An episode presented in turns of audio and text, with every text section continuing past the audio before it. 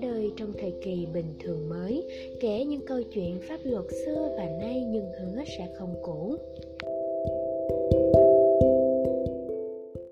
Bạn, chào mừng các bạn đến với chuyên mục radio cuối tuần của Medlo Mình là Mộng Ngọc, host của chuyên mục radio ngày hôm nay. Tại sao sinh viên luật vừa tốt nghiệp lại cua xe khác lẹt để làm trái ngành? Việc làm trái ngành học hiện nay không còn mấy xa lạ với mọi người bởi vì chắc hẳn anh chị trong gia đình hay bạn bè của các bạn cũng đôi lần đi làm những công việc không liên quan đến ngành học của bản thân. Đối với một số ngành học mở liên quan đến quản trị, kinh tế thì làm việc trái ngành rất phổ biến. Vậy đối với những ngành đặc thù như ngành luật thì việc làm trái ngành như thế nào?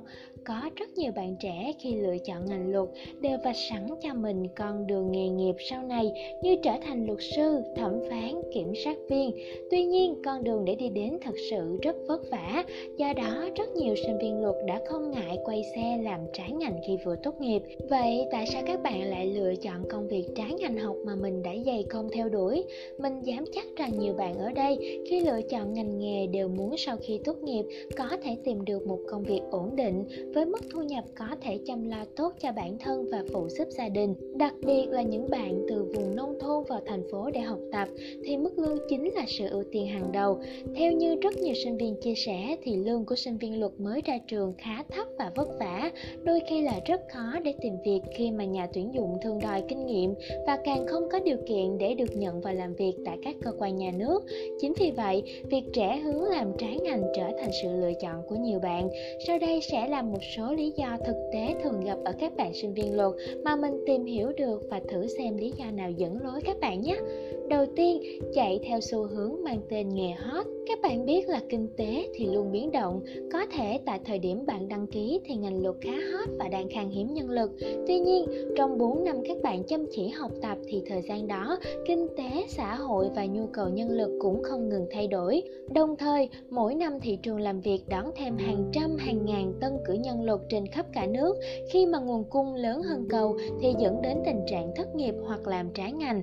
Thứ hai, nhân lực không đảm bảo yêu cầu của nhà tuyển dụng. Những ai đã từng đi rải CV xin việc chắc hẳn cũng gặp những trường hợp nhà tuyển dụng đòi hỏi kinh nghiệm đúng không nào?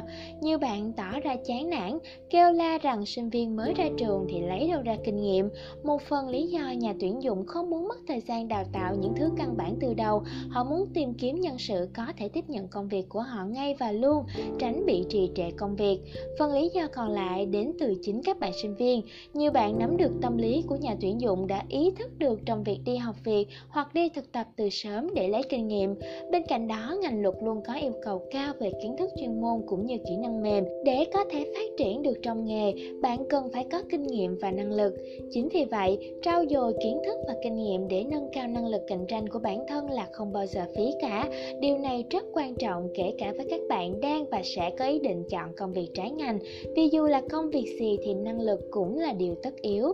Thứ ba, nhiều bạn làm trái ngành là do tốt nghiệp nhưng chưa tìm được công việc mong muốn, nói nôm na là thất nghiệp.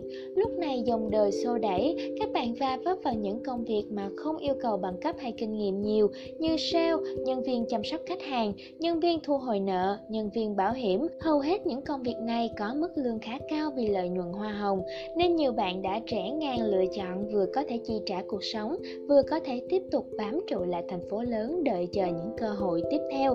Và cuối cùng rất hy hữu công việc trái ngành các bạn làm giỏi hơn là ngành các bạn đã học.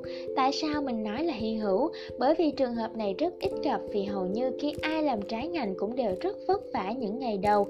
Tuy nhiên cuộc sống mà không gì là không thể. Mình có một đứa bạn cũng là sinh viên luật nói là bạn nhưng hơn mình một tuổi. Khi ra trường lại đi làm đi designer cho một công ty bên mảng quảng cáo. Nghe nói không liên quan lắm nhỉ? Thực ra thì bạn mình có thành tích học tập cũng không tốt cho lắm. Chật vật cải thiện lắm mới cầm được tấm bằng khá. Tuy nhiên, ra trường gần được một năm mà không kiếm được việc làm. Trong lúc ăn bám ba mẹ ở nhà, đã đăng ký học một khóa thiết kế để coi như giảm stress và tịnh tâm với những câu hỏi có duyên của bà hàng xóm. Vốn dĩ bạn này cũng rất thích vẽ vời các thứ rồi. Đúng là đời không ngờ, bạn mình bộc lộ thiên phú sau đó được chính một bạn học viên học chung khóa giới thiệu đến công ty và hiện tại đang phát triển rất tốt. Đây là ví dụ điển hình cho câu nói nghề chọn mình đấy các bạn à. Nói đi cũng phải nói lại, nếu các bạn đã có những sự lựa chọn và đang nỗ lực cho những sự lựa chọn đó thì hãy tiếp tục nhé. Luôn có những